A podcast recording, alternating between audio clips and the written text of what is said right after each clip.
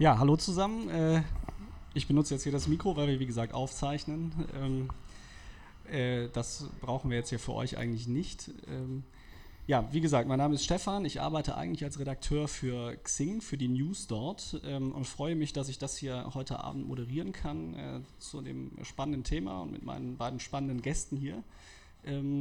Hier mit mir sitzen einmal Mike Penn. Er ist Mitglied des Abgeordnetenhauses hier in Berlin und dort der sozialpolitische Sprecher der CDU. Ähm, und äh, äh, neben mir, Entschuldigung, Dieter Puhl, ähm, der äh, äh, für die Berliner Stadtmission arbeitet und wohl am ehesten bekannt ist dafür, dass er zehn Jahre lang äh, die Bahnhofsmission am Bahnhof Zoo geleitet hat und als in dieser Funktion auch ihr für sehr viel Öffentlichkeit äh, äh, ja, für sehr viel Öffentlichkeit gesorgt hat dort. Ähm, und ich würde auch gleich mal so ein bisschen in die Diskussion einsteigen mit was, äh, Dieter, du hast äh, ja sehr viel äh, Erfahrung mit, äh, im Umgang mit, mit Obdachlosen, mit Wohnungslosen. Ähm, aktuell gibt die Stadt Berlin in ihrem Budget ungefähr, wenn ich mich nicht irre, ungefähr 9 Millionen pro Jahr aus äh, für dieses Thema, um dagegen vorzugehen wenn du jetzt sagen könntest mit deiner Erfahrung, wie viel Geld bräuchten wir denn eigentlich, wenn wir sagen wollten, wir wollen dafür sorgen, dass die ja mindestens 6000, wahrscheinlich noch deutlich mehr, die hier wirklich auf der Straße leben, dass die da nicht mehr leben müssen. Wie viel bräuchten wir da?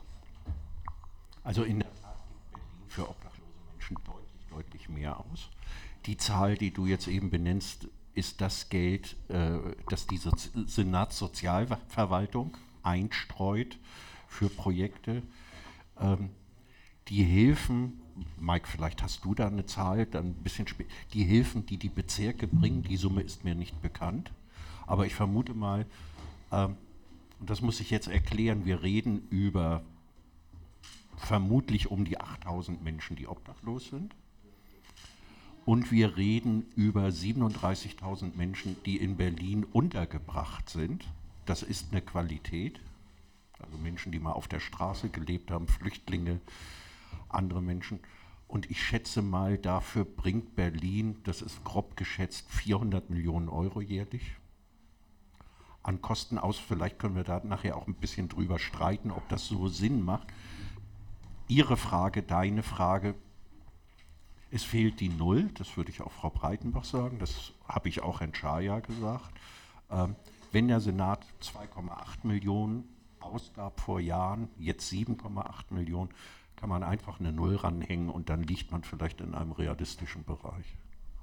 So, dann mal äh, die Frage an den Politiker, Mike. Ähm, warum machen wir das nicht einfach? Naja, also leicht gesagt gilt ja für alle Bereiche, ob das nun Bildungspolitik ist, Sozialpolitik, Gesundheitspolitik oder welche Politikfeld auch immer. Egal, wo man da gerade sitzt, wäre es besonders äh, populär und gibt es immer Applaus, wenn man jeweils da, wo man ist, sagt, hier muss deutlich mehr Kohle hin und äh, irgendwo ist das Geld auch und man muss umschichten, aber natürlich, wie es immer halt so ist, man sitzt im Parlament in bestimmten Ausschüssen, äh, fightet dort für seine Themen, aber irgendwo muss man ja diesen Gesamthaushalt äh, zustande bringen. Das gilt für das Abgeordnetenhaus genauso wie für die äh, zwölf äh, Bezirke. Wie das ja gerade schon äh, anklingen lassen, die Mittel sind erhöht worden. Das gilt sowohl für die letzte Legislaturperiode als auch für diese. Äh, man kann, äh, ich sag mal, grob davon reden, dass jeweils mit jedem Haushalt die Mittel verdoppelt wurden. Ja, wir waren bei 2, Millionen, waren wir bei 4, Millionen, bei 8 Millionen, äh, wobei man dann sehen muss, dass äh, ja mehrere Senatsverwaltungen äh, letztlich äh, für dieses Thema zuständig ist. zum einen natürlich die Sozialverwaltung über die sogenannten ISP-Mittel, integriertes Sozialprogramm und dann natürlich auch die Gesundheitsverwaltung, wenn ich an die Krankenversorgung sozusagen ähm, denke, aber auch, und das ist so für mich immer so ein Stück weit äh, Leitthema, äh, die Senat-Stadtentwicklungsverwaltung, ähm, die nämlich für Bauen zuständig ist. Äh, und äh, bin immer sehr häufig äh, oder generell bei dem Thema Wohnungslosigkeit, Obdachlosigkeit äh, in der Überschrift unterwegs, Ursachen bekämpfen und nicht nur Symptome. Passiert eine ganze Menge. Da breche ich mir auch als Oppositionspolitiker keinen Zacken aus der Krone, wenn ich sage, auch in der jetzigen Legislatur tut sich sehr viel. Klammer auf, der Haushalt ist auch deutlich besser. Also wir haben gerade wirklich äh, sehr, sehr viel Geld äh, im Topf durch die Steuermehreinnahmen. In allen Bundesländern ist das so. In Berlin ist das jetzt besonders erfreulich. Und dadurch kann natürlich auch deutlich mehr Geld ausgegeben werden. So, und äh, passiert im Sozialbereich. Die Frage, die sich mir stellt, ist, äh, wir hatten jetzt letzte Woche die dritte Wohnungslosenkonferenz äh, in Berlin mit 300 roundabout äh, Teilnehmern, 350 so in der Größenordnung. und da klang es ja auch mehrfach an in den Wortmeldungen äh, die konkrete Frage, wo ist eigentlich die Bausenatorin und wie kriegen wir hin, auch Ursachen zu bekämpfen. Also nicht nur an Symptomen zu doktoren äh, und auch Erfolge auf den Weg zu bringen, ja, keine Frage, sondern wie können wir eben auch Ursachen bekämpfen. Darf ich eine Frage stellen? Daraufhin, wir wollen ja auch mal ein Streitgespräch probieren, was gar nicht so leicht fällt, wenn man sich gegenseitig wertschätzt und durchaus mag in der Fachlichkeit. Das gebe ich aber auch allgemein rein. Ja, es wird mehr Geld ausgegeben, sogar deutlich mehr. Gibt es einen Menschen hier im Saal, der meint, dass wir dadurch weniger Obdachlose in Berlin hatten in den letzten vier Jahren, dass es den Menschen besser geht? Im letzten Winter sind nach meinem Kenntnisstand fünf Menschen gestorben. Das waren so viel. Ich kann mich nicht an die, das kann aber, es ist nicht statistisch relevant in, in so kleinen Gruppen. Es waren aber fünf Menschen, da mag ich nicht von Statistik reden, weil da wäre einer schon zu viel gewesen. Und Mike, wenn ich dich frage, ich sehe dich nicht als verantwortlich dafür an.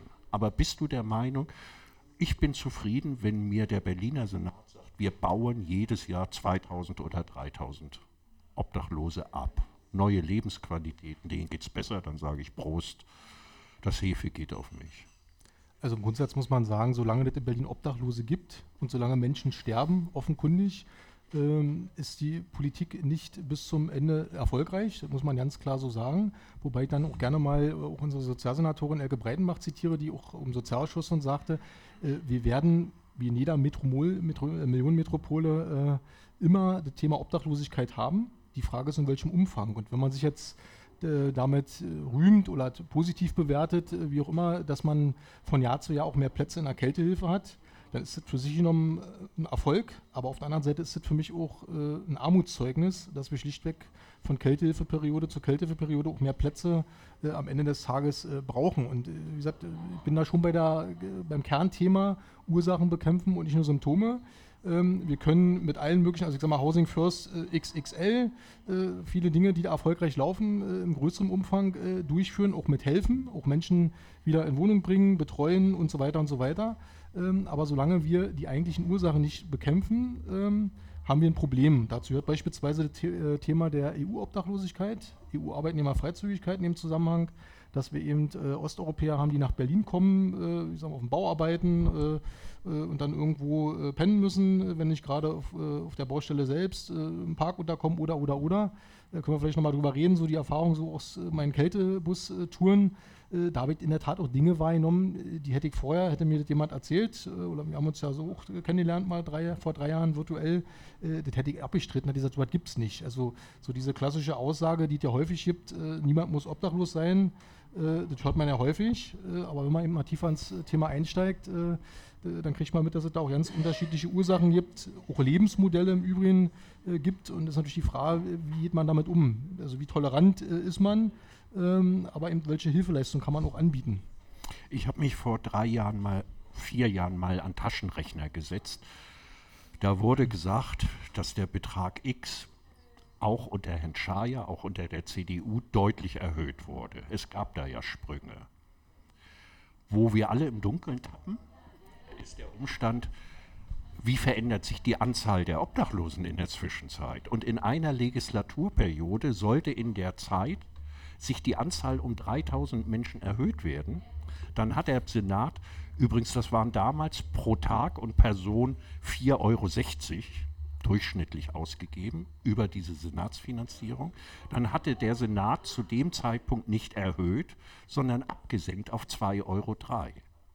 Das ist immer, und auch jetzt wissen wir nicht, gibt es eigentlich de facto wirklich eine Erhöhung äh, oder gibt es eigentlich real eine Kürzung für die Menschen? Äh, ich möchte an der Stelle mal kurz äh, einsteigen nochmal. Also ähm, bevor wir jetzt über ähm, äh, die Nuancen der Finanzierung reden, äh, Marc, du hattest vorhin gesagt, ähm, wir, müssen die, äh, wir müssen nicht nur Symptome bekämpfen. Ähm, das heißt konkret, also wie, wie würde denn dagegen vorgegangen werden, wenn wir jetzt abseits der Budgets reden, sondern darüber reden, wie sollten sie eingesetzt werden? Also unter der Überschrift Ursachen bekämpfen äh, hole mal so weit aus, äh, Dieter und ich haben uns vor drei Jahren kennengelernt bei Facebook, da hatten wir uns dann ziemlich heftig gekabbelt. Das endete dann daran, dass Dieter sagte, also ich lade dich mal ein, da waren wir noch per Sie äh, zum Bahnhof Zoo, äh, da haben wir da äh, recht lang zusammengesessen und uns ausgetauscht und daraus resultierte dann unter anderem, dass ich äh, jede Kältesaison mit dem Kältebus mitfahre, meistens nur zu Beginn, in der Mitte und am Ende, bin auch mit einigen Fahrern auch unterjährig im Austausch. Ähm, und meine Idealvorstellung war, die ich schon nach der ersten Kältebusfahrt äh, für mich entwickelt habe, also eigentlich müsstest du doch jedem äh, äh Obdachlosen, ich sag mal, ein maßgeschneidertes Angebot machen. Die Basis ist Wohnraum. Äh, das nutzt alleine nichts. Das war auch so, ein Stück Naivität vorher, wo ich dachte, gut, okay, eine Wohnung, hast einen Schlüssel, hast eine Wohnung und dann äh, sieh zu. Da jetzt eben genau schon los, dass eben sehr, sehr viele äh, der Obdachlosen eben nicht einfach nur Wohnraum brauchen, sondern Betreuung brauchen, psychische Probleme haben, Abhängigkeiten haben und so weiter.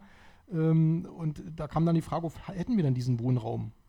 Hätten wir denn, könnten wir jetzt jedem, ich sag mal, eine Zimmerwohnung, anderthalb Zimmer, jedem äh, einen Sozialbad an die Seite stellen, der erstmal guckt, äh, kriegst du Leistungen, äh, der dich zum Facharzt schickt äh, der, äh, und so weiter und so weiter. Ja? Diese Struktur haben wir gar nicht. So, und das ist eben, diese Struktur bräuchten wir. So nebst beispielsweise Housing First äh, aber das ist gemessen an den Gesamtzahlen ja nur ein Tropfen auf dem heißen Stein. Äh, mich ärgert das ein Stück weit, habe jetzt auch äh, von nochmal in Vorbereitung jetzt auf den Abend äh, nochmal ein bisschen geguckt, Housing First, da hatte ich so einen Artikel gefunden aus Wien beispielsweise, wo äh, dieses Housing First Projekt seit 2012 gibt, eben auch erfolgreich, äh, wo die Initiatoren dort sagten, äh, das ist in der Tat ein erfolgreiches Pro Projekt und man müsste das in Größenordnung durchführen und das Hauptthema oder Hauptpunkte, was wir, was wir brauchen, sind letztlich Wohnungen. Wir brauchen Wohnraum. So. Und das ist in Berlin ein großes Problem. Dieter sprach gerade die Zahlen an. Ähm, die steigen, wie ja insgesamt die Einwohnerzahlen steigen. Also wir haben ja jedes Jahr 10.000 Neubewohner. Ähm, ähm, und äh, die haben wir natürlich auch im Bereich äh, der Obdachlosigkeit. Also steigt der entsprechend mit. So, nebst diverse Spekulationen und Schätzungen äh, und so weiter. Also keiner weiß ja, wie viel sind es denn nun wirklich. Ähm, ich habe im Ausschuss schon Diskussionen gehabt, Herr Penn, woher wissen Sie eigentlich, dass das Osteuropäer sind? Ich sage, fahren Sie doch einfach mal mit dem Kältebus mit, dann werden Ihnen die Fahrer das schon sagen und Sie werden des Nachts äh, mehr als 50 Prozent äh, Osteuropäer äh, antreffen, äh, mit denen Sie teilweise nicht kommunizieren können.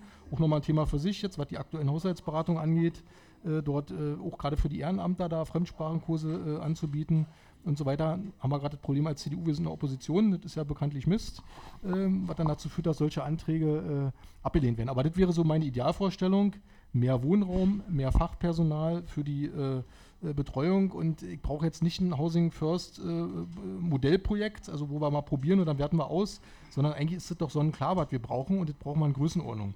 Das räumen im Übrigen auch Koalitionspolitiker ein, wenn man sich mal so unter vier Augen mit Kollegen von Rot-Rot unterhält, dann sagen die, ja Mensch, hast du recht, und auch zwischen den Senatsverwaltungen gibt es immer wieder äh, ähm, Reibereien. Ich habe mich da mehrfach auch mit der Sozialsenatorin schon im Ausschuss äh, heftig gezopft, wo dann so die Antwort kam, also ich baue ja nicht, war dann ihre Antwort von der Sozialsenatorin.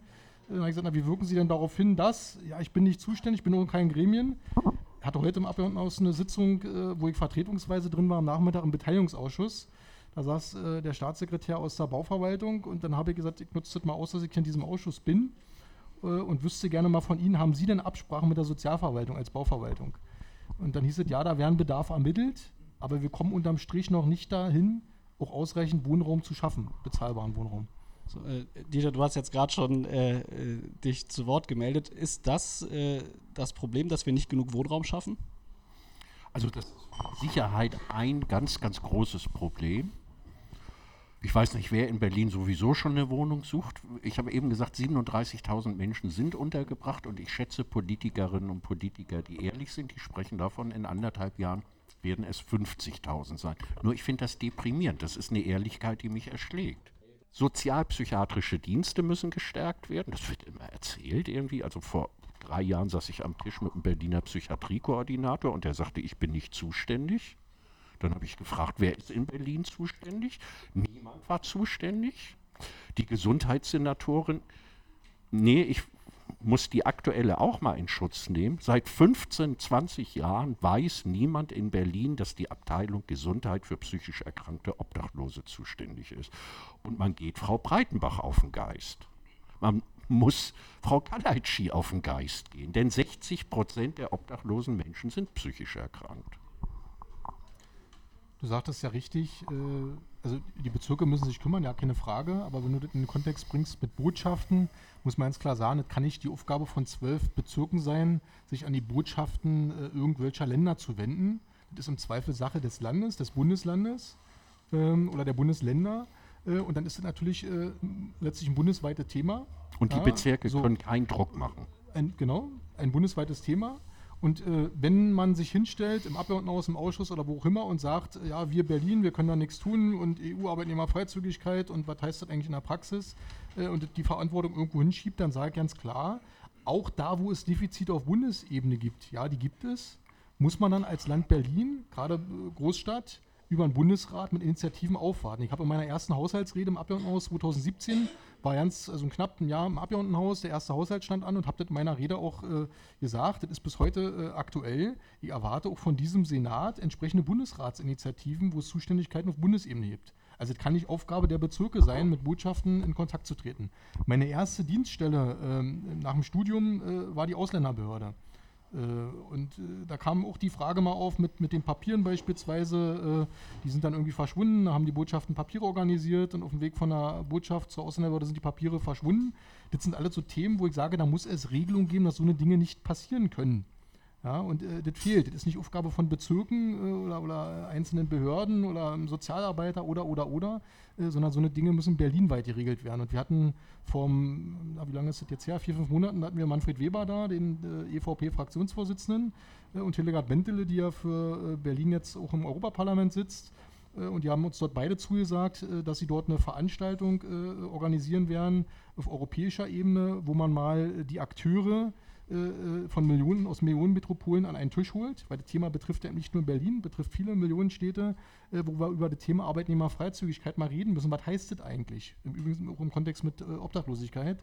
Das ist keiner richtig angegangen bisher. Das hat Elke Weidmach äh, im Ausschuss äh, äh, ähm, auch gesagt. Ich glaube, heute war auch wieder Thema heute Vormittag. Dass man mal fragen muss, was heißt das eigentlich in der Ausgestaltung? EU-Arbeitnehmerfreizügigkeit. Also wir sind ja jetzt so ein bisschen ähm, bei der Diskussion über Zuständigkeiten und gar nicht mehr so bei der, ähm, bei dem, wie, wie löse ich jetzt eigentlich das Problem. Ich habe jetzt auch immer noch nicht äh, so ganz gehört, äh, so, Marc, du hattest ja eben von den Wohnungen geredet und gesagt, wir, wir bauen einfach nicht genug, wir müssen da irgendwie äh, da den Druck aus dem Kessel lassen, sage ich mal. Ähm, Dieter, ich hatte jetzt nur das Gefühl, dass du das eigentlich nicht als das Hauptproblem siehst. Äh, Oder also weil du hast da eben jetzt auch nicht, nicht wirklich dem, dem beigepflichtet. Würdest du dem widersprechen oder ist es schon was, was helfen würde? Es hilft alleine dieses Beispiel Housing First. Wir sehen, das greift. Ich weiß, wie gehandicapt die Menschen sind, die dahin vermittelt wurden. Ich war mal am Anfang Kritiker und dachte, da wird man sich so das FDP-Publikum rausholen, irgendwie alles schön clean und alles toll, damit wirklich nichts passiert. Das sind schon die CSU-Punker, die sich die Leute von der Straße holen irgendwie. Also mit denen kannst du, äh, kannst du wirklich in die Auseinandersetzung gehen. Und die bringen Ergebnisse. Wo sind sie jetzt, Christian? Bei wie viel Wohnungen? 30 Wohnungen in Berlin. Es ist angepeilt, 80 Wohnungen zu kriegen. Das wird man auch schaffen. Ein super Modell.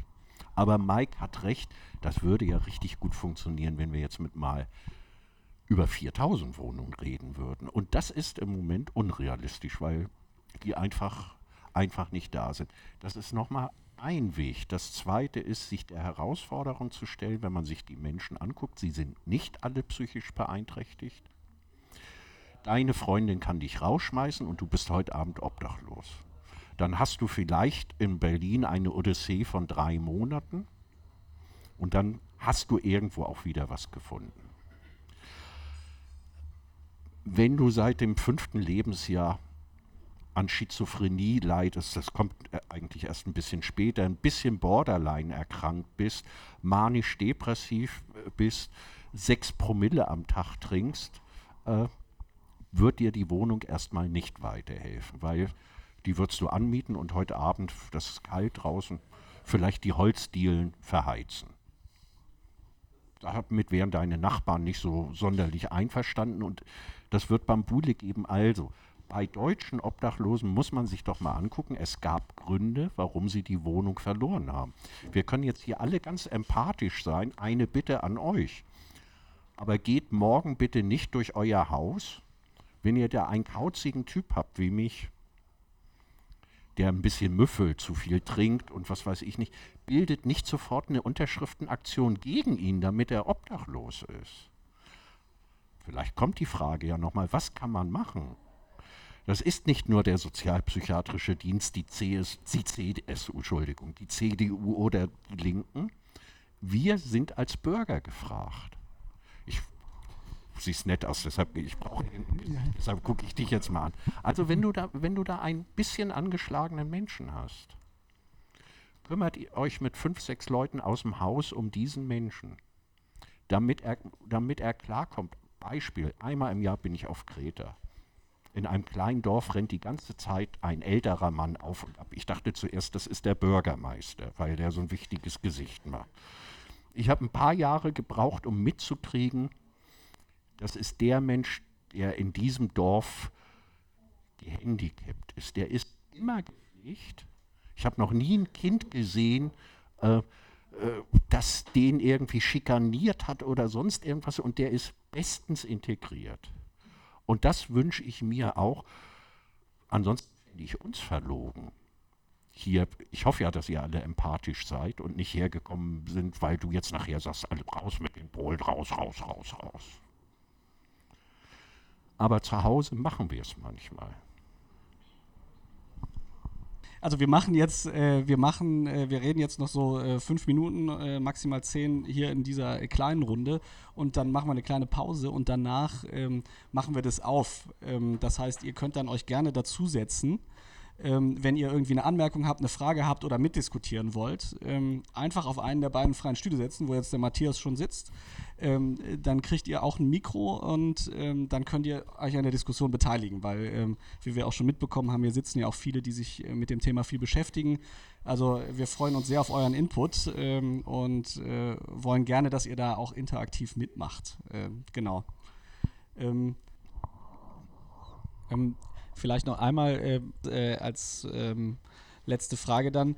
Ähm, wenn wir über Konflikte reden, äh, dann, äh, Dieter, du hattest ja jetzt gesagt, es gibt auch viele Übergriffe gegen die Obdachlosen. Das ist ja genauso ein Konflikt. Also ähm, das Problem ist ja nicht nur, äh, gibt es ja in beide Richtungen dann äh, anscheinend. Äh, und wenn wir jetzt davon reden, ähm, also ihr sagt beide, die für die Anzahl der Menschen, die betroffen sind, ist es eine relativ geringe Zahl.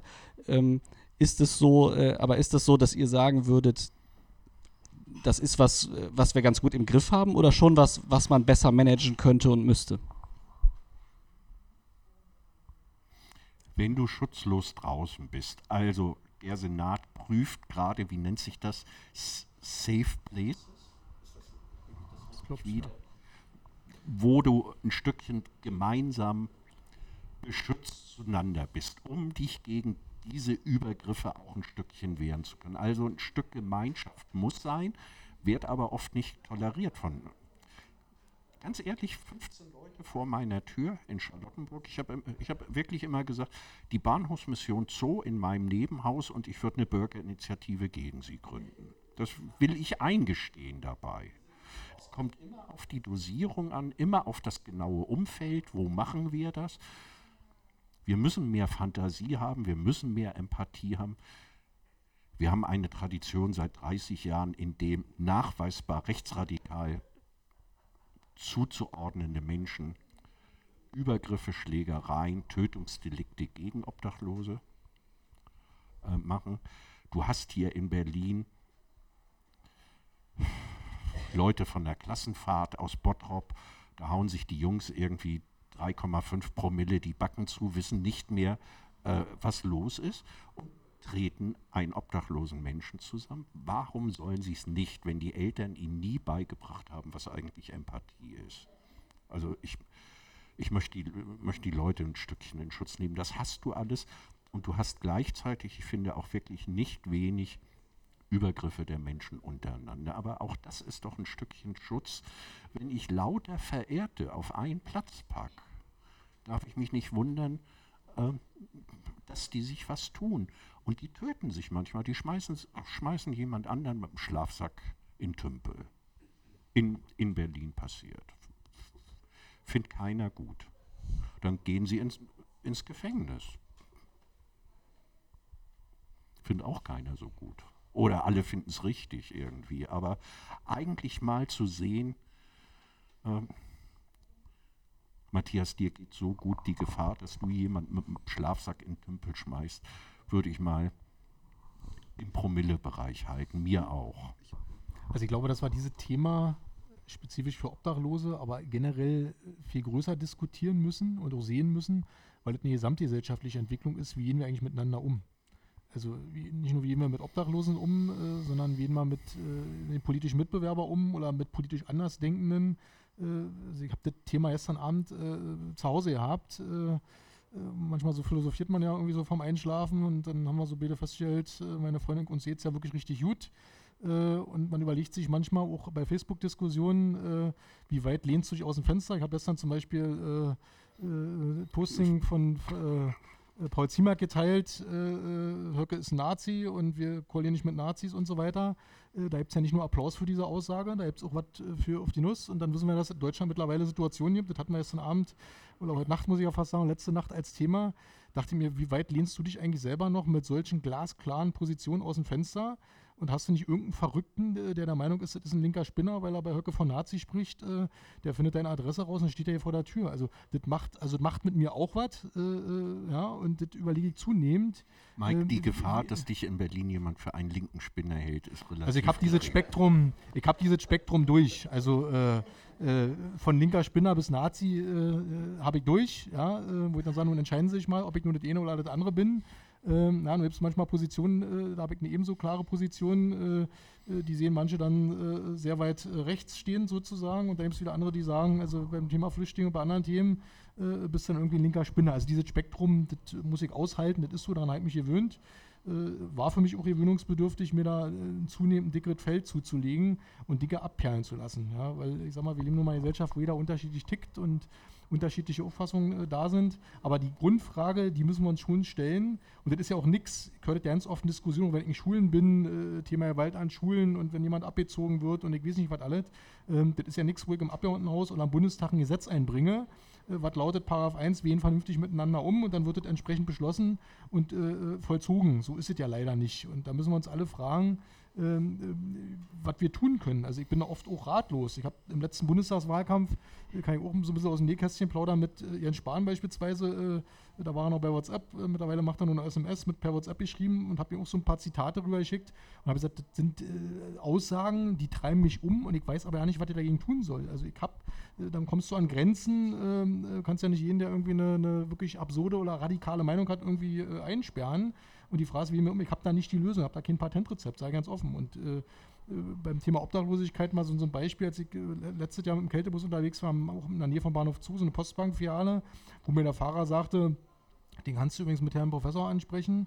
Äh, ich sage, was? Ich sage, ja, ist ein Professor und äh, da, da, fängst du auch an zu überlegen, also was waren da die Ursachen, was führte dazu und so weiter. So. Und dann gibt es ja den Kunden, der da rinkommt äh, und, und, und dann liegt da einer und der stinkt und äh, dann nehmen es Menschen, die ticken so und sagen hier, äh, hau ja ab und dann wird er getreten und ich weiß nicht was. Also da geht es ja schon los. Äh, und das ist ja nicht mal eine Frage von, von, von, von Bildung. Also ich bin per se der Meinung, wer sowas tut, ist, ist, ist bekloppt. Ja? Äh, aber das tun ja, sieht ja in alle Schichten hinein, so eine, so eine Auffassung, Andersdenken in irgendwelche Schubladen zu tun und dann im Zweifel auch asozial zu reagieren. Also ich bin da für jeden Hinweis dankbar, auch im politischen das Raum. Es gibt ja Programme noch und nöcher äh, gegen dieses und für jenes äh, und so weiter. Äh, aber ich weiß es einfach nicht. Das ist ja nicht nur eine Entwicklung, die es in Deutschland gibt. Die ist ja insgesamt zu beobachten, dass dann Extreme gewählt werden. man sich fragt, was bringt das eigentlich? dann frage ich mich manchmal so, uns es doch insgesamt eigentlich gut in diesem Land. Ich glaube, so gut wie nie zuvor wenn mich einer fragt, willst du Nationalsozialismus leben in der DDR-Diktatur oder äh, in 90er Jahren mit 20 Prozent Arbeitslosigkeit oder heute, dann sage ich glasklar, heute in dieser Zeit ist eine verdammt geile Zeit, die wir haben. Und warum machen wir uns das kaputt? Also ich verstehe gar nicht, warum, also warum extremistische Parteien äh, so Zulauf haben. Wo ich sage, Mensch, wir leben in so einer geilen Zeit, wir haben das ja nicht nötig, die zu wählen. Und da frage ich mich, was läuft schief? Ähm, gut, das ist jetzt, das ist jetzt sehr gesamtgesellschaftlich geworden. Ähm, auch nicht schlecht. Äh, ich würde, wenn das okay ist, würde ich jetzt eine kleine Pause machen und weil du, du wolltest zwei, jetzt. Zwei Sätze, ihr kennt okay. unser Verhältnis nicht mit dem linken Spinner, der er ist oder nicht. Ich wertschätze dich sehr. Ich habe überhaupt nichts davon, dich politisch zuzuordnen in rechts, links, Mitte. Ähm, es wird dich vielleicht entsetzen. Ich finde, dass du tatsächlich eher linke po Position vertrittst. Also wir, wir können gerne, wir, wir Da haben wir jetzt ein Fass aufgemacht. Also ich kann ja gerne zwei, drei Beispiele nennen, wo wir sofort Ja. äh, äh, aber, aber ich, ich, möchte jetzt, ich möchte jetzt einmal ganz kurz, bevor wir, bevor wir jetzt die äh, persönlichen politischen äh, Positionen diskutieren, dann wirklich, wirklich jetzt mal sagen, da gehen wir lieber in die Pause, ähm, besprechen das bei einem Bier und machen dann in der zweiten Runde äh, dann mit äh, eurer Beteiligung weiter. Äh, genau, also so zehn Minuten äh, machen wir Päuschen und äh, treffen uns dann wieder hier, würde ich sagen. Dankeschön. So, sehr schön. Dann äh, willkommen zurück ähm, nach der kurzen Pause. Wie gesagt, wir beginnen jetzt den zweiten Teil und der ist dann etwas interaktiver. Also kommt bitte wirklich hier nach vorne äh, und macht mit in der Diskussion. Ihr könnt gerne auch jetzt schon euch dazusetzen. Es sind zwei Plätze da. Ähm, äh, ansonsten einfach immer zwischendurch, wenn ihr äh, was beitragen wollt, wenn ihr eine Frage stellen wollt, bitte habt keine Scheu, setzt euch dazu, nehmt teil an der Diskussion. Ähm, dafür äh, sind wir jetzt alle hier. Ähm, genau, ich fange jetzt nochmal an, ähm, damit äh, so ein bisschen zurück zum, äh, zum Thema des, des Abends. Ähm, ich würde mal, ähm, ich meine, Berlin ist ja äh, wie bei so vielem in Deutschland eine, eine sehr einzigartige Stadt, ja auch bei dieser Geschichte. Ich würde euch beide gerne mal fragen, was ist die eine Sache, die wir eigentlich jetzt sofort besser machen müssen? Also wenn wir eine Sache machen können, die wir ändern könnten in Berlin, was das Thema Obdachlosigkeit angeht. Und auf der anderen Seite, was ist die eine Sache, wo sich vielleicht auch andere äh, Städte was abschauen könnten von Berlin, wo wir sagen könnten, das machen wir eigentlich schon ziemlich gut hier. ich glaube, dass sich ganz Deutschland, aber auch viele andere europäische Städte jetzt wirklich viel in Berlin abschauen können. Diese sogenannte Strategiekonferenz. Träger, Sozialarbeiter, betroffene Politikerinnen, Politiker, Bezirke, Senat zusammenzukriegen an einen Tisch, um sich mal auszutauschen. Ähm, das war schon ein Hammer, Kritikpunkt aber auch gleichzeitig daran. Das macht das System lahm. Das System wurde damit eingefangen. Alle sind jetzt so eingebunden, dass sich keiner mehr traut, richtig rumzumeckern. Das ist das eine und das andere, das wird vielleicht verwirren, wenn ich einen politischen Wunsch hätte, und das ist ein ganz langfristiger, aus vielerlei Gründen. Ich würde ganz viel Geld nehmen und dieses Geld in Bildung investieren weil ich glaube, mangelnde gesellschaftliche Empathie im Umgang mit deinem Nächsten ist für mich der Schlüssel eine Verrohung der Gesellschaft, die mir an vielen Punkten politisch zu schaffen macht, auch im Bereich der Obdachlosenhilfe. Marc, stimmst du dazu? Ist Bildung das, was wir äh, ganz dringend brauchen bei diesem Thema? Also ohne Zweifel ja. Äh, Bildung macht viel aus. Also Bildung ist im Grunde die Basis von allem. Äh, welche Grundlagen oder welche Dinge werden mir mit auf den Weg gegeben in, ins Leben, äh, diesen oder jeden Beruf auszuüben, äh, aber auch soziale Kompetenzen ähm, äh, und und und. Aber nochmal zu der Eingangsfrage. Äh, Wohnungslosenkonferenz ja. Also das ist ohnehin immer für mich das Prinzip, immer erstmal alle an einen Tisch zu holen, ja, um welches Thema das geht. Insoweit äh, war das sinnvoll äh, und hilfreich, aber alle heißt dann eben auch wirklich alle und dazu gehört Ursachen bekämpfen, nicht nur Symptome. Dazu gehört dann für mich auch die Bauverwaltung. Dafür gehört für mich das Kernthema, wir brauchen mehr bezahlbaren Wohnraum in dieser Stadt, um auch entsprechende Angebote äh, machen zu können. Und das ist, was ich mir wünsche, kann mittlerweile eine ganze Reihe von Beispielen auflisten. Auch bei mir in Treptow-Köpenick gibt es äh, gerade ehemalig Betonwerk Grünau, 300.000 Quadratmeter großes Grundstück, 300.000 Quadratmeter. Ähm, und äh, der Senat hat ausdrücklich mir jetzt vor wenigen Wochen in einer schriftlichen Anfrage eine Antwort mitgeteilt, äh, dort äh, wird ausschließlich Gewerbebebauung äh, ist dort vorgesehen. Ähm, und auf die Frage, ob dort nicht auch Mischgebiet äh, entstehen kann, wie es der äh, Investor dort will, wie es Anwohner wollen, wie es schlichtweg notwendig ist, wird ausdrücklich abgelehnt. In Lichtenberg haben wir auch gerade so eine Situation, wo von der BVV äh, entsprechendes äh, Großbauprojekt abgelehnt wurde. Und das heißt natürlich ja immer, ich höre da immer, ja, Mensch, Eigentumswohnungen und, und hochpreisig und so weiter. Nein, bei jedem großen Bauprojekt gibt es ja den Anteil von 25 Prozent, äh, die entsprechend miespreisgebunden sind. Und jedes Großprojekt, was nicht realisiert wird, führt auch dazu, dass eben keine bezahlbaren Wohnungen in Größenordnung entstehen, äh, wie wir es brauchen. Ich glaube, das ist äh, Dreh- und Angelpunkt äh, des Problems in Berlin, solange wir den Wohnraum nicht haben. Neben allen anderen Dingen, fachärztliche Begleitung, äh, Streetworker und so weiter, äh, werden wir da nicht wesentlich äh, vorankommen. Äh, Dieter, ist das realistisch? Jetzt mal angenommen, wir hätten, ähm, wir haben jetzt gesagt, Wohnraum fehlt, mal angenommen, es entstehen plötzlich 50.000 neue Wohnungen, die auch bezahlbar wären für, ähm, äh, für Betroffene. Ist es realistisch, dass die dann tatsächlich äh, auch Zugriff auf diese Wohnungen hätten? Also könnten wir das Problem zumindest so äh, ja, ein bisschen einfacher machen, ein bisschen leichter tragbar machen? Wir machen mal Klick und haben 50.000 zusätzliche Wohnungen. Klar müssen wir uns als Gesellschaft fragen, für wen. Da werden viele gerade den Finger heben. Da werden Studentinnen und Studenten den Finger heben, da werden obdachlose Menschen den Finger heben, da werden Arbeitnehmer, die in der Gastronomie arbeiten und, weiß ich nicht, vielleicht 1400 Euro äh, äh, verdienen, die sind dann auch nicht in der Lage, 900 oder 1000 Euro Miete zu, zu, zu zahlen. Also bezahlbarer Wohnraum weckt Begehrlichkeiten. Es wird nichts daran ändern, dass wir es machen. Und eigentlich muss man dann sagen, wir brauchen keine 50 Wohnungen, sondern wir brauchen, ich habe keine Ahnung. Also was ich jetzt sage, ist unseriös. Wir brauchen 120.000 Wohnungen. Und ohne Ahnung zu haben, wir können ein paar Dachgeschosse ausbauen, wir können äh, einige Häuser aufstocken im Bereich. Äh, wir dürfen uns überlegen, da gibt es viel Trappel. Wie viel Grün behalten wir in der Stadt? Also wo ist eine Naherholungsfläche mhm. nötig oder wo entstehen Wohnungen? Ich bin froh, dass ich das nicht entscheiden muss. Ich finde das ganz schwere Fragen. Also ähm, da ist einiges möglich vor 100 Jahren hatten wir 4,8 Millionen Menschen, die in Berlin lebten. Also 3,8. Mann, Mann? Vor 100 Jahren hatten wir 4,8 Millionen Menschen in Berlin. Allerdings auch mit Zuständen irgendwie manchmal sechs Leute in einer Einzimmerwohnung, dritter Hinterhof im Wedding. Aber ich sage wirklich mal, wer in die Geschichte geht, es ist vieles nicht neu. Und der Gestaltungswille ich bin milde, wir beten in der Stadtmission für euch. Also wirklich für euch alle, das meinen wir ganz ernst. Wir wissen, dass ihr 16 Stunden am Tag arbeitet oder 18 Stunden am Tag. Ähm, wir können euch das Leben als Politiker nicht leicht machen. Ihr steht ja im Wahlkampf freiwillig morgens um fünf auf, um Nelken oder sonst irgendwas an U-Bahnhöfen zu verteilt zu werden. Ihr wollt ja gewählt werden. Das ist ein Scheißjob, aber ihr müsst den Job erledigen durch die Bank. Ähm, es bringt ja nichts, die Anforderungen rauszunehmen. Wir, wir, haben schon die erste, wir haben jetzt jemanden, der sich äh, noch beteiligen möchte von euch. Sagst du kurz, wer du bist und äh, dann bitte, äh, nimm doch gerne teil. Ja, ähm, Andrea Tschammer, also ich bin privat hier und ähm, meine Frage, also ich denke, natürlich brauchen wir Wohnungen, also nicht nur für Obdachlose, für viele Gruppen.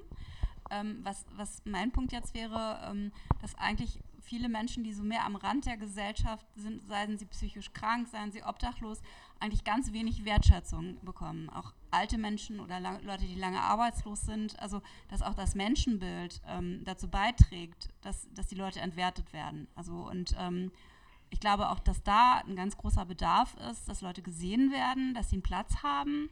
Also natürlich eine Wohnung, aber auch irgendwie einen Platz in der Gesellschaft. Und da die Politik auch das immer nach vorne stellen sollte.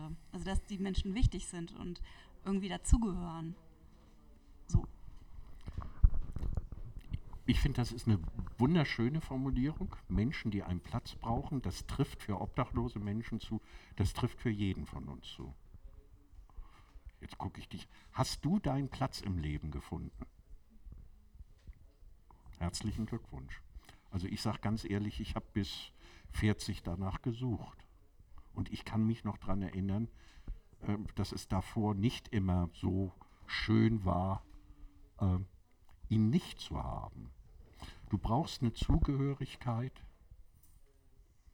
Ähm, es kann nicht alles nur über Geld gehen und sonst irgendwas. Also wir, wir, wir müssen, ich sagte so Bildung, als ich vorhin Bildung sagte, meinte ich eigentlich Herzensbildung. Ich erkläre das nochmal. Meine Oma, als ich drei war, lag ich mit ihr im Bett und die hat mir aus der Bibel vorgelesen. Jetzt, die hat mir auch aus dem kommunistischen Manifest vorlesen können. Also äh, der, der, Umstand, dass, dass sich jemand Zeit genommen hat und machen wir das noch. Ähm, wo haben wir ein Stückchen Wertevermittlung? Wo, das kann es doch alles nicht sein. Also wir, wir, brauchen, wir brauchen Ziele. Der letzte, jetzt kriegen Mike Penn und ich uns in die Wolle. Der letzte Politiker der mir in Erinnerung ist, in der BRD mit, mit gesellschaftlichen Visionen war für mich Willy Brandt. Und das ist verdammt lange her. Sozialist, oh Scheiße, Sozialistische Internationale. Damit meinte er nicht DDR. Ähm, wie wollen wir leben? Programme aufzulegen. Ähm, die SPD hat mir meinen Gymnasiumsbesuch ermöglicht. Das war mein gesellschaftlicher Ruck in Berlin. Die haben dann nicht einkalkuliert, dass da lauter Nazi, Ex-Nazis saßen, äh, die auf dem Knabengymnasium nicht darauf gewartet haben, dass da doofe Arbeiterkinder kommen. Das haben sie nicht. Aber die Kirchen nehmen sich zurück. Ja, Leute, wenn ihr nicht in Gottesdienst geht, kann ich da auch nichts für. Aber äh, ich finde, irgendwo muss man sich so seine Droge abholen, wo geht es eigentlich längs. Ich finde die nicht bei Maischberger. Würde das auch gerne an den Politiker nochmal weitergeben. Also was, wo, wie man Menschen auch wirklich wertschätzt in den Mittelpunkt bekommt, dass sie gesehen werden und eben auch einen Platz finden. Also ich habe es ja vorhin schon mal gesagt, also äh, letztlich ist es nicht nur ein Thema von, ein Thema von Politik, sondern von Gesellschaft insgesamt. Und wir können nicht im Abgeordnetenhaus, im Bundestag, wo immer Gesetze einbringen, die quasi qua Gesetz äh, für Zusammenhalt sorgen. Was wir aber tun können, um Gesellschaft äh, zu stärken, gesellschaftliches Engagement, bürgerschaftliches Engagement beispielsweise, ist die Stärkung des Ehrenamts. Also sich zu engagieren. Also ich frage mich zum Beispiel, warum muss derjenige, der zum Bahnhof Zoo, zum Hauptbahnhof Osmar, wohin auch immer äh, äh, fährt, um sich um Obdachlose zu kümmern, warum muss der eigentlich selber ein Ticket lösen? Warum kann nicht derjenige, der gesamtgesellschaftliche Aufgaben äh, wahrnimmt, äh, ein kostenfreies Ticket haben? Also für Schüler haben wir ja zum Beispiel jetzt äh, äh für Berlin, so selbst zwar über den Paritäter die 17.000 Tickets äh, jedes Jahr, aber ich finde, wer so eine gesellschaftlichen Aufgaben übernimmt, der sollte da entsprechende äh, Anerkennung dafür bekommen. Warum sollte jemand, der im Kältebus unterwegs ist, auf eigene Kosten oder wie auch immer selbst organisiert, einen Polnischkurs machen? Warum kann das nicht organisiert werden? Sozusagen, also vom Senat beispielsweise aus. Und so gibt es halt verschiedene Punkte, wo darum geht, Ehrenamt zu stärken, gesellschaftliche äh, Arbeit zu stärken. Und natürlich ist immer auch die Frage, was ist eigentlich Aufgabe des Staates? Also äh, was natürlich auch nicht sein kann, ist, dass man sagt, das Thema Obdachlosigkeit ist Aufgabe von äh, freien Trägern und Ehrenamtlern und so weiter. Nee, das ist im Kern schon staatliche Aufgabe. Aber da muss man natürlich diejenigen, die da mit äh, unterstützen, die dort äh, helfen, ehrenamtlich, auch entsprechend in Situationen bringen, äh, wo das honoriert wird, wo das anerkannt wird und nicht noch Steine in den Weg gelegt werden. Ja, also der Bürgerverein, der eine Veranstaltung macht und muss dann 500 Euro äh, Kaution hinterlegen für den Rasen, auf dem er die, die Veranstaltung äh, durchführt. Ja, und weiß ja nicht, wie er das finanzieren soll. Da gibt es eine ganze Menge von Beispielen, Beispielen auch mit, die viel mit Bürokratie oft zu tun haben, äh, wo die Politik Beiträge äh, leisten. Aber ich bin gerne auch mal dafür offen für Hinweise, äh, die ich sozusagen auch mitnehme, auch in den parlamentarischen Raum, äh, wo man sagt, welche Stellschrauben gibt es, an denen man drehen muss, äh, um entsprechend ja, zu Erfolgen zu kommen. Ja, danke. Ähm, mein Name ist Nico Kommes, auch privat hier und ich bin irgendwie in meiner Lebensrealität von Lokalpolitik ziemlich weit entfernt. Und vielleicht ein Punkt zu dem letzten, was Sie gerade gesagt haben, das fand ich einen äh, sehr, sehr schönen Punkt. Ähm, und es hat mich an, eine Debatte erinnert, die Ihre Parteichefin angeregt hat, äh, die es ja irgendwie auch geschafft hat, dass Bundeswehrsoldaten mittlerweile umsonst mit der Bahn fahren können. Ähm, wo man ja irgendwie ein tolles Argument dafür machen könnte, dass das, was Sie gerade angebracht haben, eigentlich der erste Schritt hätte sein sollen, ähm, weil es, glaube ich, ein sehr, sehr, sehr, sehr relevanter Punkt ist. Ähm, was mich vorhin so ein bisschen, ähm, was mich irgendwie, was ich gemerkt habe, war der Spruch darüber, dass ähm, Bezirkspolitiker nicht die Botschaften organisieren können und das Zusammentreffen der Botschaften, weil es ja scheinbar ein wichtiges Thema ist.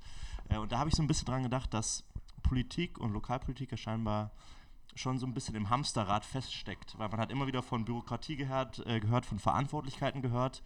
Ähm, und ich, ich kann das ehrlicherweise nicht so sehr nachvollziehen. Also warum können Bezirke nicht Botschaften koordinieren? Warum gibt es Verantwortlichkeiten und warum kann man das überhaupt von sich wegschieben? Das ist ja was, was irgendwie in anderen Lebensbereichen was ist, wo man immer sagen würde, ey, das geht absolut gar nicht, sondern wenn ich mich mit dem Thema beschäftige, dann muss ich die Verantwortlichkeit an mich ranziehen und nicht, weil es irgendwelche Strukturen gibt, das von mir weisen. Also wie kann man sowas auch auf so einer lokalen Ebene aufbrechen?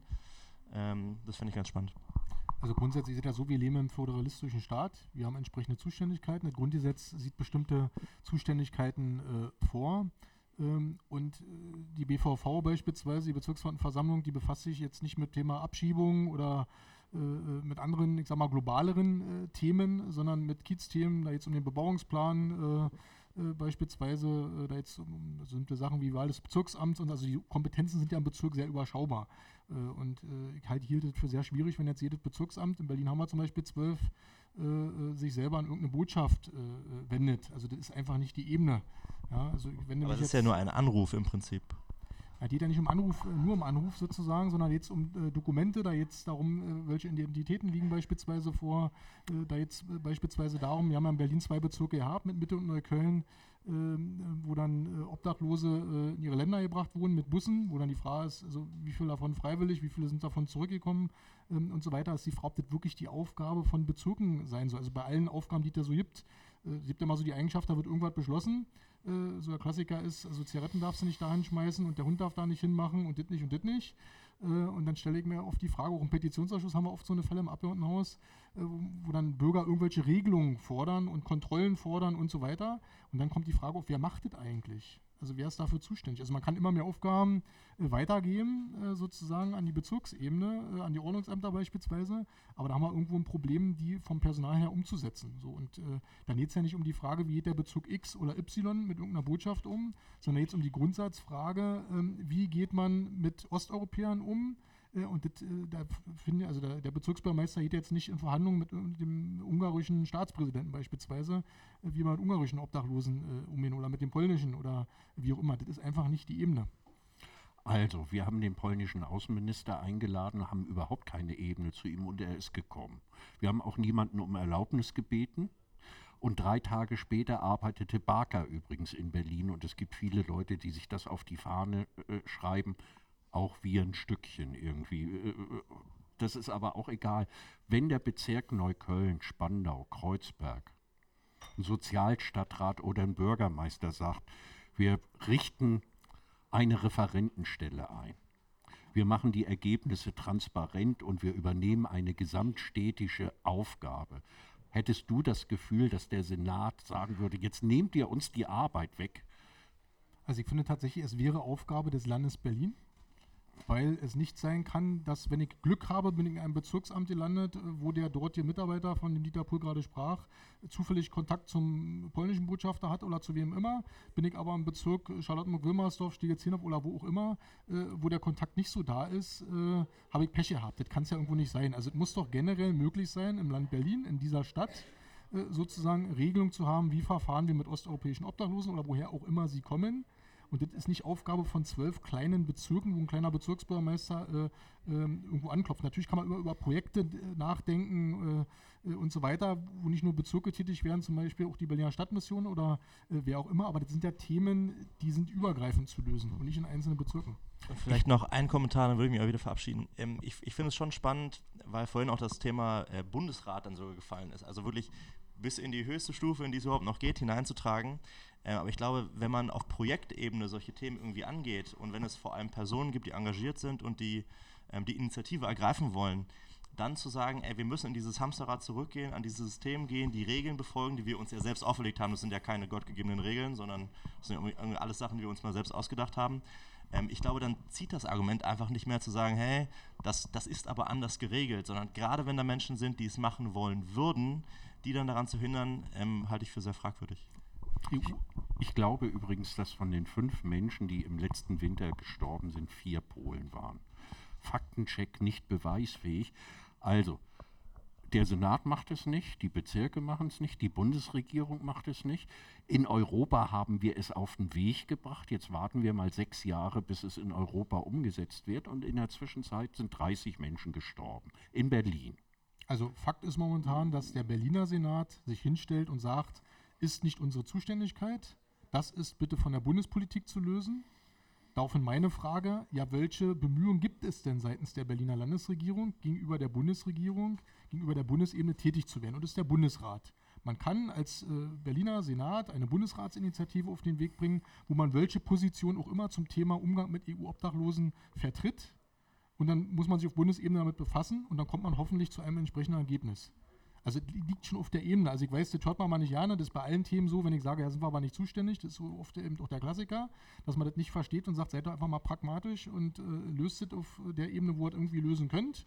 äh, aber es braucht eine generelle Lösung. Das hilft ihm nicht, wenn in einem Bezirk sehr engagierte Leute sind, die gibt es von mir dann immer mehr Bezirken äh, und so weiter. Äh, das gibt grundlegende Fragen, die sind auf der Ebene zu lösen. Also es kann ja nicht sein, dass sich die EU-Staaten auf eine EU-Arbeitnehmerfreizügigkeit verständigen und jeder Bezirksbürgermeister muss zusehen, wie er das am besten umgesetzt kriegt. Das kann nicht die Lösung sein. Das muss zentral äh, gelöst werden. Also soweit teile ich durchaus die Position des Senats, das liegt bei der Bundesebene. Aber wenn da irgendwas nicht funktioniert, was offenkundig ist, dann muss ich auch als Land Berlin Ideen haben, äh, äh, wie wir das gestalten und über Bundesratsinitiativen da aktiv werden. Äh, vielen Dank. Wir haben noch äh, eine Wortmeldung. Ja. Mein Name ist Ertan. Ich bin auch privat hier. Ich möchte ähm, an einem Schlagwort, was Sie vorhin geäußert haben, nochmal anknüpfen. Und zwar haben Sie sehr schön gesagt, Herzensbildung. Das hat mich tatsächlich oder unter anderem sehr angesprochen. Ich hatte das für mich als Sensibilisierung definiert, aber nicht nur an Schulen, sondern äh, in jeglichen Formen. Und da ist das natürlich ähm, wie Sie jetzt die politische Lage schildern, nicht immer ganz einfach, gewisse Dinge in die Wege zu leiten. Auch dafür habe ich Verständnis, weil Sie sicherlich auch sehr institutionell denken. Trotz alledem bin ich der Auffassung, auch ähm, aus äh, persönlicher Erfahrung, dass es ähm, sehr viele Wegen, Wege gibt, ähm, das zu durchbrechen. Ich möchte gleich äh, ein ähm, paar Beispiele nennen. Vor zwei Jahren, also Dazu muss ich sagen, ich bin auch jemand, der sich einfach als Mensch mit dieser Thematik sehr intensiv befasst, aber ich habe auch so meine Grenzen, meine Ängste und ich dachte, äh, was kann ich dagegen tun, um aber äh, mitzuwirken. Und da habe ich halt äh, bei der Familie angefangen und meine Nächsten waren Nichten und Neffen, ähm, teilweise auch sehr kleine Kinder, Grundschüler, aber auch Oberschüler. Äh, gefragt und von meiner Idee erzählt, dass ich gerne mal in Spandau, ich bin selbst Spandauer, mal am Bahnhof ähm, gerne mal mit Obdachlosen in äh, Kontakt treten möchte, weil ich einfach als Mensch sie einfach beachte. Also ich sehe sie, ich möchte sie nicht ignorieren. Und ähm, die Kinder vor allem, also Nicht und Neffen hatten große Ängste, weil sie äh, das Vorurteil hatten, was Sie auch vorhin genannt haben. Es sind gefährliche Menschen. Sie, sie würden trinken, sie würden Drogen nehmen und so weiter und so fort. Ich habe ähm, mit ihnen viel äh, geredet. Ähm, ich habe sie auch dazu überredet, an einem Projekt mitzumachen. Das war vor zwei Jahren zum Nikolaus. Da sind wir zum Bäcker gegangen, haben, nach, äh, haben Brot gekauft, ähm, in den Markt gegangen, äh, Käse gekauft, Brote geschmiert, auch den Leuten gesagt, hey, wir wollen zu den Obdachlosen, wir haben Geld für 10 Brote, da haben wir 100 Brote bekommen und so weiter und so fort. Wir haben Nikolausmützen aufgesetzt, Schokolade, Plätzchen und ähm, in, alles in den Sack gepackt und dann Spandau und im Anschluss dann zum Bahnhof Zoo. Sie glauben gar nicht, ähm, was für emotionale und bewegende Momente wir hatten, äh, beiderseits. Also ähm, Fazit, die Menschen, denen wir dort begegnet sind, ähm, die, die, die hatten nichts, aber die wollten was zurückgeben und sie gaben äh, uns ihre Liebe zurück. Das haben diese Kinder gespürt. Ähm, und nach dieser Aktion haben mich meine Nichten und Neffen gefragt und auch Freunde, Onkel, ähm, Müssen wir jetzt bis nächstes Jahr nochmal warten? Können wir gleich nicht woanders hingehen? Also das war wirklich ähm, ganz immens. Ich habe das auch mit äh, Fotos protokolliert, weil wir in der Familie sehr gerne darüber äh, sprechen, weil das sehr, sehr wichtig war. Zu Ihnen wollte ich nochmal sagen, Sie haben ja was Wichtiges gesagt. Ähm, äh, wa was kann ich im Parlament machen? Naja, halt Mensch sein. Also wenn, wenn wir im Parlament Weihnachten feiern oder im Bundesrat, dann können wir das verdammt nochmal nicht nur mit dem Obdachlosen, sondern mit dem ganzen Volk auch feiern. Also Verzeihung, das verdammt nochmal war nicht an Sie gerichtet, sondern eine innerliche Emotion. Ähm, verstehen Sie, also das sind so Dinge, das sollten wir auf die Reihe kriegen. Auch wenn wir im Parlament natürlich institutionell denken, kann uns doch kein Mensch das abnehmen, dass wir mal solch eine Weihnachtsfeier beispielsweise gemeinsam mit allen feiern möchten, wo alle zusammen sind.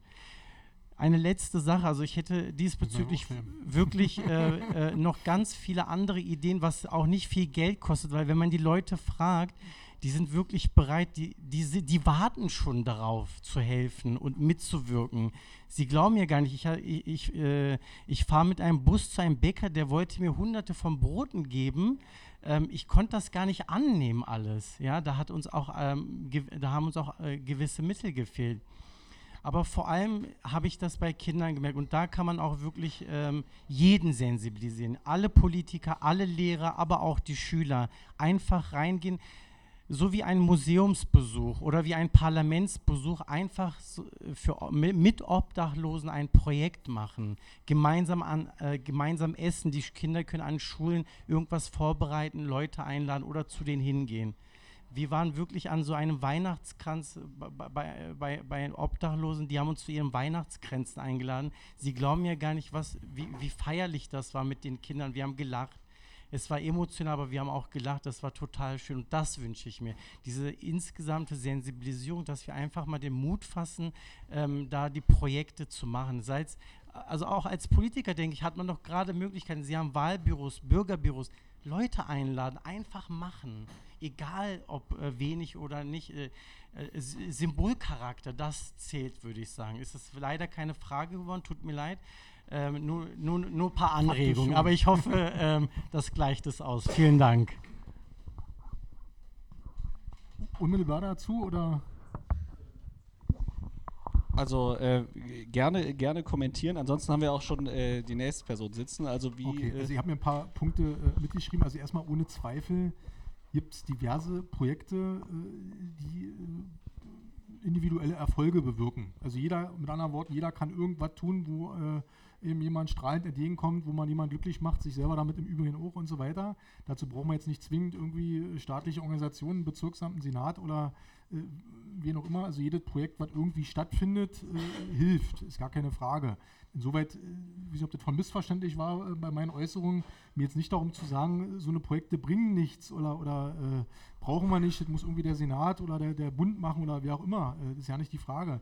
Für mich als Politiker jetzt darum, A, solche Projekte zu unterstützen, die es gibt, und B, darauf hinzuweisen, dass bestimmte Dinge aber die Politik grundsätzlich zu klären hat. Und zwar auf der Ebene, auf der sie zu klären ist. Ja, so eine individuelle Angelegenheit. Also es sind beide, äh, äh, beide Punkte. Äh, angesprochen war Weihnachtsfeier im Parlament oder wo immer, also Einland, also solche Dinge gibt es. Äh, ich wage fast die These, ich weiß aus Treptow-Köpenick, in äh, ich glaube so ziemlich in allen Bezirksämtern gibt es äh, Weihnachtsfeiern für Obdachlose, gibt es äh, Weihnachtsfeiern für ehrenamtlich Engagierte, gibt es äh, Veranstaltungen, wo Senioren eingeladen werden und so weiter. Solche Veranstaltungen ist immer so die Frage, was ist wie bekannt, was wird wie kommuniziert. Manchmal wird man auch irgendwo, da kriegt zufällig irgendwas mit und dann sagt, Mensch, also Facebook ist so ein Klassiker, äh, war vor vielen, vielen Jahren, man mag es nicht glauben, aber ein absoluter Gegner von Facebook, bis eigentlich gesagt also wenn du da nicht bist, kriegst du nicht mit. So, und dann habe ich tatsächlich irgendwie ein Posting gesehen, jetzt macht mein Bezirk das und das, wusste ich vorher ja nicht.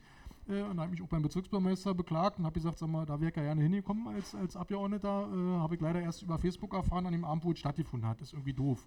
Also da ist offenkundig auch Bedarf da, äh, so eine Dinge öffentlich zu machen, die es ja schon äh, durchaus gibt. Äh, Weihnachten im Schuhkarton beispielsweise beteiligen sich viele Abgeordnete, viele Einrichtungen dran, äh, ähm, nicht nur über dieses Projekt, sondern auch über andere Formate.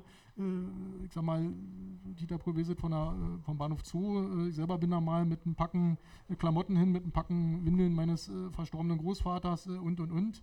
also es gibt ja viele, die durchaus dort was machen.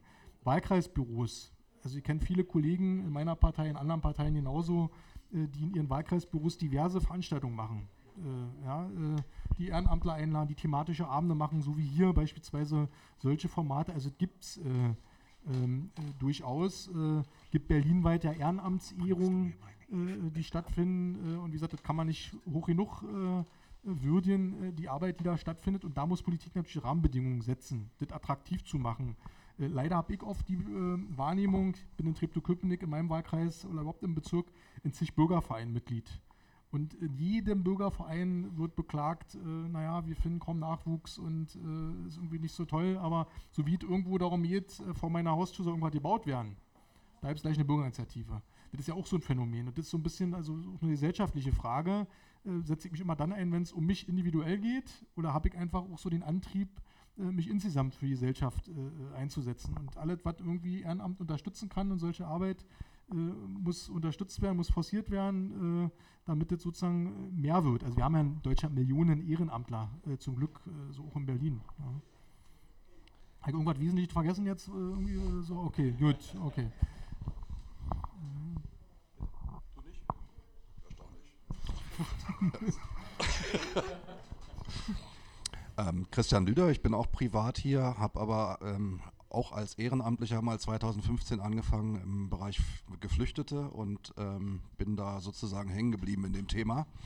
Und da gehört natürlich automatisch mit dazu, Geflüchtete sind sehr oft auch wohnungslos und äh, einige auch obdachlos und äh, Kältehilfeeinrichtungen beispielsweise finden oder fanden in Flüchtlingsunterkünften zum Teil statt. Also da gibt es eine ganze Reihe von Schnittpunkten und ähm, ähnlichen Themen. Also die Bundesratsinitiative, da würde ich ganz gerne nochmal anmerken, das Thema ist ja erst deswegen so eskaliert, weil wir vor ungefähr drei Jahren, ich habe es nicht ganz genau im Kopf, die Änderungen hatten im Leistungsrecht, dass eben, äh, zwei oder drei Jahre ist es her, dass für EU-Bürger eben kein Leistungsanspruch mehr besteht. Ja, daraus resultiert ja die Problematik, dass Polen auf der Straße pennen und das Land Berlin für sie eigentlich nichts tun kann. Das andere Thema ist, Obdachlose ist in vielerlei Hinsicht ähm, kein, also jetzt gerade im Winter, kein sympathisches Thema sozusagen. Also wir erleben die jetzt irgendwann wieder in der S-Bahn, dann ähm, gibt es ähm, vielleicht nicht so nette Gerüche dabei und ähm, das auch noch auf 10 Meter Abstand. Dann haben sie in der Tat auch sehr oft was getrunken. Ähm, das führt in der Wahrnehmung, glaube ich, von vielen Menschen zu einer negativen Grundhaltung und einer Grundeinstellung. Und dann kommt daraus irgendwas von wegen, ja, warum waschen die sich nicht, warum saufen die so viel und warum gehen sie nicht arbeiten. Das ist so diese plakative Grundhaltung. Ich finde, es muss an der Stelle wesentlich mehr aufgeklärt werden, weil die Menschen ja ähm, nicht alle mit äh, vier Promille irgendwie durchs Leben gelaufen sind, sondern das ja erst eine Folge der Obdachlosigkeit auch ist. Ähm, und das führt auf der anderen Seite aber auch dazu, dass man die, viele von den Menschen, glaube ich, eben nicht am nächsten Tag in eine Wohnung unterbringen könnte. Ähm, und was wir dann doch wieder haben, das ist wieder dieses verdammte Zuständigkeitsproblem. Deswegen finde ich auch diese Strategiekonferenz gut. Und ich fände es noch viel besser, wenn man sich jetzt wirklich mal alle wieder an den Tisch holt und sagt, so scheiße, wir müssen mal ein Problem lösen und nicht darüber diskutieren, wie wir den Arsch an der Wand, äh, an der Wand haben, um aus der Zuständigkeit rauszufallen und damit gerettet sind, in Anführungsstrichen ähm, weil wir das Problem natürlich haben, also, also aus dem Nähkästchen geplaudert, Obdachlose haben keine Meldeadresse, damit ist die Zuständigkeit der Bezirke über den Geburtsmonat geregelt. Das heißt, wenn ich jetzt einen Obdachlosen am Ostkreuz habe als Beispiel und ähm, der ist, ich berate den in irgendeiner Art und Weise und habe für den auch meinetwegen irgendwelche Hilfsansprüche leistungsrechtlicher Art oder sowas, was bei dem deutschen Obdachlosen zu 99 Prozent der Fall wäre, dann stelle ich fest, auf einmal, aha, der Bezirk Spandau wäre dann zuständig, dann kriege ich den Menschen niemals vom Ostkreuz nach Spandau zum Amt gefahren. Also, äh, nebenbei hat, auch das vielleicht nochmal als Aufklärung äh, oder als Erläuterung, der, der Tagesablauf eines Obdachlosen ist nicht äh, amt- und behördentauglich. Ja, der geht, auch die aus den Notübernachtungen werden um 8 Uhr da vor die Tür gesetzt, weil die Notübernachtung schließt.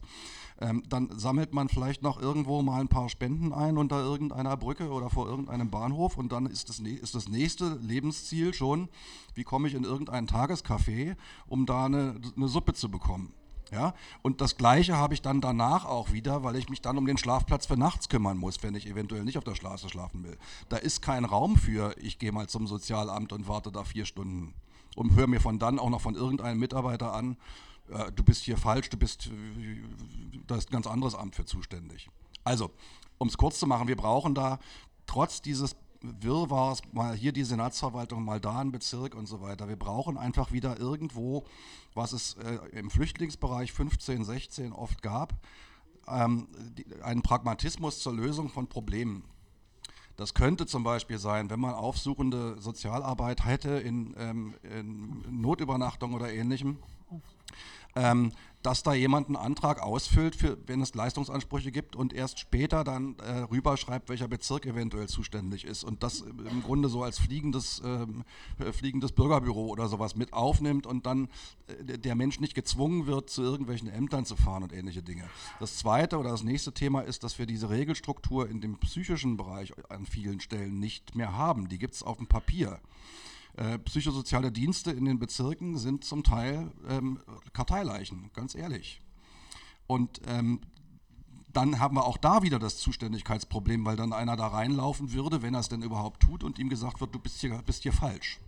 Also, ähm, es ist eine Menge passiert, es ist auch eine Menge in, in die Hand genommen worden, aber wir brauchen pragmatische Lösungen an vielen Stellen. Und das muss man über irgendwelche Zuständigkeitsfragen hinweg ähm, äh, entscheiden und auch versuchen anzugehen. Und ähm, das, was wir in manchen Bezirken erlebt haben, Hauptsache wir räumen jetzt und das Problem ist aus unserem Bezirk weg, die Menschen sind ja nicht von der Straße, die landen einfach 10 Meter weiter oder 100 Meter oder 1000, aber und mit ein bisschen Glück aus Sicht dieses Bürgermeisters dann im nächsten Bezirk. Aber sie sind nicht von der Straße. Christian, das ist ja richtig. An den, wirklich an den ersten Punkt, da hattest du gesagt, das ist nicht so ganz leicht mit den Obdachlosen. Vielleicht was Erfreuliches. Die Bertelsmann Stiftung erforscht immer bestimmte Dinge in unserer Gesellschaft und gibt da Studien zu raus. Die Akzeptanz gegenüber obdachlosen Menschen ist eher erstmalig deutlich gewachsen.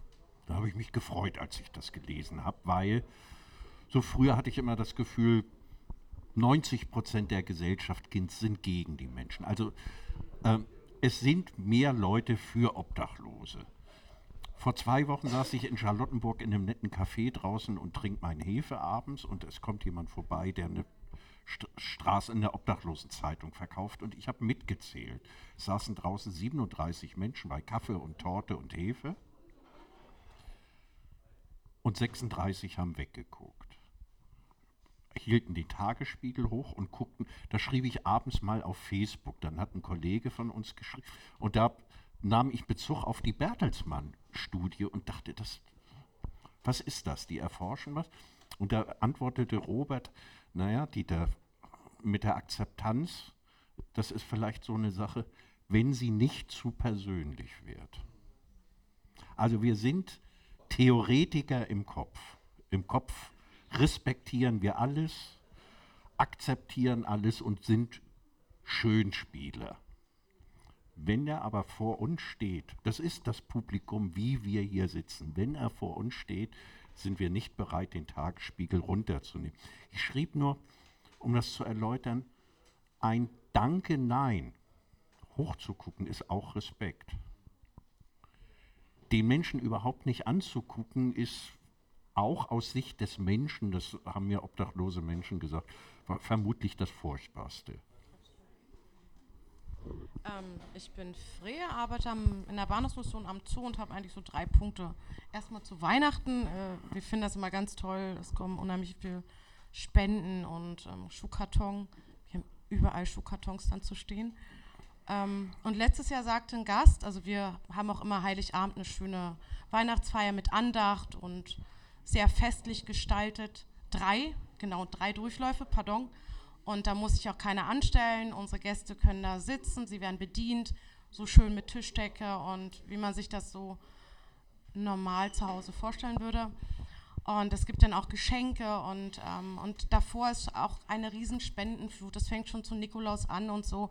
Und ein Gast sagte dann zu mir, das war dann irgendwie so, ich hatte Silvester gearbeitet, Nachtdienst und dann so, ja, jetzt kommt wieder keiner und zu uns und fragt, wie es uns geht und so. Ne? Ich würde mir eher wünschen, so, so, so wohl dosiert übers ganze Jahr verteilt und nicht irgendwie so vor Weihnachten. Da weißt du mit dem ganzen Kram nicht, wohin damit. Alles riecht nach Lebkuchen. Die ganzen Lager sind voll. Unsere Gäste, die können, wollen manchmal auch nicht mehr Pfefferkuchen, selbstgebackenes essen. Und ähm, ja, weil es halt weil es da über, übermäßig passiert und die, die meisten sagen so, ja, ist doch Weihnachten, wir müssen was tun. Aber äh, wir haben ja noch einen Juli, äh, da haben die Leute Durst, es ist eine Hitzewelle jedes Jahr. Wir haben ähm, Sarogurken, ne? Äh, Januar, da wird es halt immer so ein bisschen knapp mit der Tafel. Äh, ne, und so eine Sachen. Also ähm, da sage ich mir so, weil Obdachlosigkeit findet jeden Tag statt und nicht nur an Weihnachten. Und ähm, ich will ja nicht irgendwie helfen, damit es mir dann selber besser geht, sondern es geht mir um denjenigen, den ich beschenke. Ne? Und in der Regel kriegt man unheimlich viel zurück, aber auch im Juli. so mit einer Flasche Wasser und so. Das war der eine Punkt. Der zweite, im Ehrenamt stärken finde ich super, aber der Staat darf sich nicht darauf ausruhen. Ne?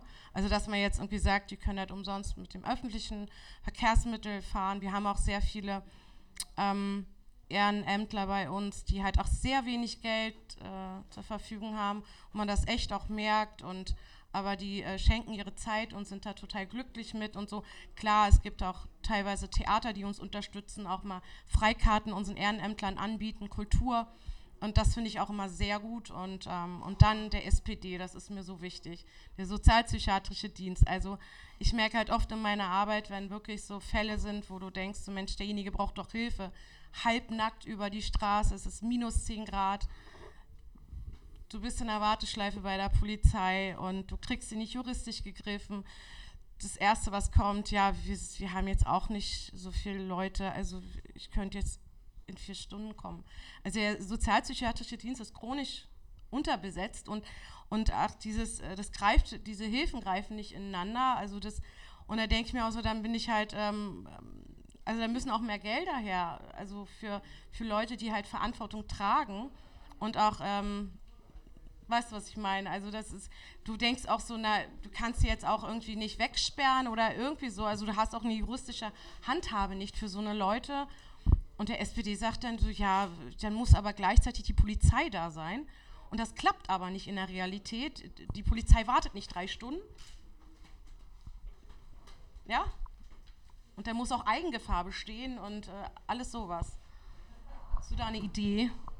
Also ich, ich habe mir jetzt ganze Latte aufgeschrieben, auch von der Wortmeldung ja. äh, ähm, zuvor. Also sozialpsychiatrischer Dienst, äh, da hatte ich auch äh, mit Dieter vor einiger Zeit Kontakt dazu, weil ich sagte, ich will dazu eine Anfrage machen und dann frage ich mal verschiedene Praktiker, äh, also um Infos zu bekommen, um entsprechende Fragen an den Senat äh, zu stellen. Da bringe ich mal ins Jahr Beispiel Neukölln, wo ja der dortige, genau, der dortige Jugend- und Gesundheitsstaatsrat Lieke auch Alarm geschrien hat, und zwar schon seit langer Zeit, aber jetzt eben auch eben akut weil er sagt, er kriegt entsprechende Stellen nicht besetzt. Äh, und dort gibt es ja ähnlich wie beim Thema Kita-Erzieher mit Schwerpunkten und so weiter, wo dann Personal fehlt, wo man sagt, man muss nochmal zusätzliche Anreize bieten und sagen, dann müssen wir mehr Geld anbieten. Also wenn der öffentliche Dienst nicht so attraktiv ist und sich äh, Personal oder die äh, Fachkräfte dann entscheiden, lieber in der Privatwirtschaft irgendwo äh, tätig zu werden, ist das ein Problem. Das liegt am Personalschlüssel, weil die Leute werden ja, einfach, die arbeiten sich kaputt. Nicht mal, also der Personalschlüssel resultiert ja aus dem, dass Stellen nicht besetzt sind unter anderem. Also wenn ich jetzt, ich sag mal, zehn Stellen habe und da sind nur sieben, dann ist die Belastung für die sieben natürlich besonders stark. Hätten sie noch drei Kollegen zusätzlich, äh, wären die Dinge leichter zu bewerkstelligen. So, wenn aber Stellen unbesetzt sind, und das ist ein ganz großes Problem, ähm, ähm, dann muss man eben zu, zu Lösungen kommen. So, und wenn ein Bezirk sagt, äh, wir wollen besser bezahlen und der Finanzsenator sagte lange, äh, nein, äh, geht nicht, äh, machen wir nicht, äh, dann ist das schlichtweg problematisch und dann wird das eigentliche Problem dann nicht mit gelöst. Also man muss die Jobs dann auch so attraktiv machen, dass man sich entscheidet, in den öffentlichen Dienst zu gehen und im Bezirk X oder Y eine Stelle anzunehmen. Das ist bei der Polizei übrigens genauso, beim polizeiärztlichen Dienst. Äh, in Spandau, ähm, da mangelt es auch an Stellen. Da sind da teilweise Kollegen nach Brandenburg gegangen, äh, aus verschiedenen Gründen, aber auch weil in Brandenburg äh, besser zahlt wird. Können wir uns über Besoldung unterhalten, aber das ist nochmal ein Thema, ein gesondertes ähm, Thema sozusagen. Also man muss diese Personen, diese Stellen sozusagen auch äh, entsprechend finanzieren, weil die sind eben da jetzt nicht nur mehr Stellen, sondern die, die vorhanden sind, müssen überhaupt erstmal besetzt werden. Das ist aktuell ähm, ein ganz großes ähm, äh, Problem. Polizei war kurz angesprochen im Zusammenwirken mit sozialpsychiatrischen Dienst. Also das ist ja das, was ich meinte. Wir haben es als CDU-Fraktion im äh, Ausschuss beantragt äh, und müssen jetzt zusehen, nochmal über den Hauptausschuss äh, dahin zu kommen, äh, so eine 24-Stunden-Anlaufstelle zu haben, dass wenn ich halt nachts irgendwo jemanden aufgable egal ob nun bei mir äh, unterm Balkon oder in der Bahn oder im Park oder wo auch immer, oder weil ich der Kältebusfahrer bin, dass ich die Möglichkeit habe, jemanden adäquat unterzubringen. Und adäquat heißt für mich nicht, ich liefere den in irgendeiner Notübernachtung ab, wo er in der Tat morgens äh, um 7, 8 äh, sozusagen wieder vor die Tür gesetzt äh, wird. Also ich habe das selber, das zum Beispiel vor einigen Jahren für unmöglich, für ausgeschlossen gehalten, äh, dass nachts äh, Menschen, Obdachlose aus dem Krankenhaus geworfen werden, denen gerade irgendwas amputiert wurde und dann holen wir die ab, dann sitzen die im Bus und ja, dann kommt eine die Frage, Dame, wohin? die ist blind, die wurde früh ja. um zwei aus ja. dem Krankenhaus entlassen. Ja, also, also ganz ehrlich, äh, vor drei Jahren hätte ich so eine Fälle für absolut, hätte ich gesagt, was gibt's nicht. Ja. Hab das dann selber im Kältebus mehrfach mitbekommen und habe dann auch übrigens auf dem Trip to Köpenick mit einer Ärztin aus einer Rettungsstelle oder andersrum, die ist Hausärztin und arbeitet nebenbei noch in einer Rettungsstelle und die hat mir erzählt, also sowas gibt's nicht, so aufhören zu spinnen. Ich sage, na, fahr Mike, doch einfach mal, fahr doch einfach mal mit. Und dann kriegen die Leute noch eine ärztliche Entlassung mit, einen Arztbrief, auf dem draufsteht, zur medizinischen Nachsorge in der Bahnhofsmission. Äh, das ist keine medizinische Einrichtung. Und als Schmanker darfst du ihnen noch den Steg ziehen, weil das Krankenhaus noch nicht mal irgendwie den Steg rausgezogen hat. Es arbeitet nur nicht eine medizinische Fachkraft in der Bahnhofsmission. Nee, und die haben ja auch einen Sozialdienst und das verstehe ich auch nicht. Ich hatte mal einen aus nee, irgendwie Afrikan-Französisch und da hört es bei mir auf. Ne? Also das versteht man gar nicht, so ein bisschen. Und der hatte eine gebrochene Hüfte, der lag im, im Taxi und den hatten die einfach so eine, das Taxi bezahlt vom Krankenhaus und zur Bahnhofsmission. Ich habe gesagt, was soll ich mit dem Herrn jetzt anfangen? Und ich habe ihn natürlich im Auto drin gelassen. Ich sage, es tut mir leid. Also die Taxifahrt hat mir dann leid. Ich habe gesagt, Sie müssen ihn zurückfahren. Ich kann ihn nicht aufnehmen. Also für, für, für Krankenhäuser ist es halt oft doch so, ja, einfach zum Bahnhof Zoo. Und das kann es halt auch nicht sein. Also die, die, die Kommunikation halt auch zwischen den Leuten. Ich würde mir da halt mehr ein Zusammengreifen wünschen. Und ich denke mal, so ein Krankenhaus hat auch einen Sozialdienst. Und wenn ein Krankenhaus einen obdachlosen Gast hat, ne, einen Patienten, dann ist er doch händelbarer als wir. Wir versorgen 600 bis 700 Menschen am Tag. Ja, also würde ich, würd ich mal meinen. Ähm, ich möchte es jetzt mal so ein bisschen als, äh, als Gelegenheit äh, ergreifen. Also wir sind jetzt sehr in der, ähm, in der Praxis drin und äh, finde das auch ein, finde das super spannend, wie, ähm, wie hier so aus ganz vielen verschiedenen Perspektiven ähm, erzählt wird, wie das in der täglichen Arbeit und in, im täglichen Erleben aussieht. Ähm, äh, nichtsdestotrotz, also wir haben ja jetzt, ähm, also ich sag mal, die großen Themen waren jetzt einmal, dass, dass die ganze Koordinierung nicht wirklich richtig läuft, die Zuständigkeiten, viel wird hin und her geschoben, viel, äh, äh, vieles unterfinanziert, äh, wenig Menschen kümmern sich um viele. Ähm, das ist so ein, äh, so ein bisschen das, was ich mitnehme und auch das, das persönliche Engagement, das jeder so ein bisschen geben kann, dass das, also, dass es oft an Empathie fehlt und dass es bisschen, dass es viel zu saisonal ist, sage ich jetzt mal. Ähm, also das war, ist jetzt so ein bisschen das, äh, was ich mitgenommen habe. Ich würde, ähm, weil wir jetzt auch schon echt lange hier diskutieren, äh, ähm, einfach euch beiden nochmal bitten, so eure letzten, äh, eure letzte Minute oder so, äh, so ein bisschen euer Fazit zu ziehen und zu sagen, ist es das, äh, wo ihr sagt, ähm, äh, also das sind unsere Hausaufgaben, das nehmen wir jetzt mit. Ähm, ja, also wo, wo, wo packt, was ist euer nächster Schritt, sage ich mal? Wenn der nächste obdachlose Mensch in Berlin tot aufgefunden wird, und das sind immer viele, warte ich eigentlich darauf, dass die Staatsanwaltschaft mal ermittelt, ob das ein Umstand in seiner Biografie von unterlassener Hilfeleistung war. Und ihr erwartet, dass sie guckt, waren das die Krankenhäuser, dass sie auch guckt, waren wir das als Kältebus? Oder waren es Politiker, die fachgerechte Hilfen nicht adäquat umgesetzt haben? Und ich glaube, erst wenn das, übrigens bei allen Bürgern und bei allen Todesfällen passiert das, dass irgendjemand guckt, gibt es irgendeine Form von Fremdverschulden. Und alles, was wir hier sagen, ist so ein schönes, freiwilliges Programm. Hätte, könnte, könnte man machen. Und ich meine damit überhaupt gar kein Politiker, denn viele sind ja, äh, mit vielen bin ich befreundet. Aber erst wenn eine Staatsanwaltschaft ermittelt, bewegt sich was. Da klatscht du kein Beifall. Also ich frage mich einfach nach praktischen Umsetzung. Ich äh, will das jetzt nicht äh, zu, zu persönlich machen, aber ich habe soweit gerade äh, familiär durch äh, einen Todesfall, äh, wo entsprechende Ermittlungen gab, äh, die ich äh, selber angeschoben habe, wo ich hinterher war, weil die Staatsanwaltschaft wollte einstellen und dann Beschwerde und so weiter. Aber das ist jetzt äh, eine recht persönliche Kiste, wo ich mich auch sehr ärgere, wo das selbst da nicht passiert ist. wo man sich fragt, also was muss eigentlich passieren? Also da gab es eine Mitteilung von der Staatsanwaltschaft, dieses oder jenes können wir nicht beurteilen und so weiter, wo ich mir dachte, ja Moment mal, ihr seid doch die Ermittlungsbehörde, wer, wenn nicht ihr, müsst dort ermitteln und entsprechende Dinge feststellen.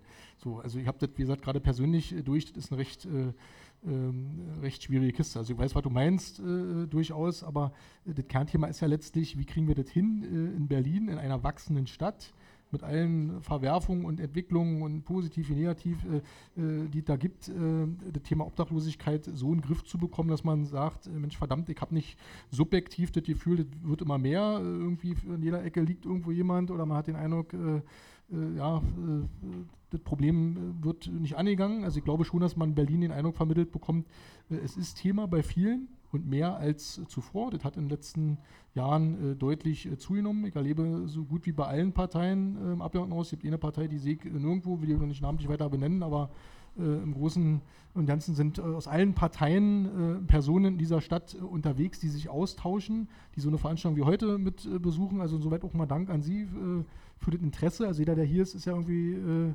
hergekommen mit dem Hintergrund, also entweder weil er selber aus der Fachwelt sozusagen kommt mit praktischen Erfahrungen oder weil er sagt, ich interessiere mich einfach für dieses Thema.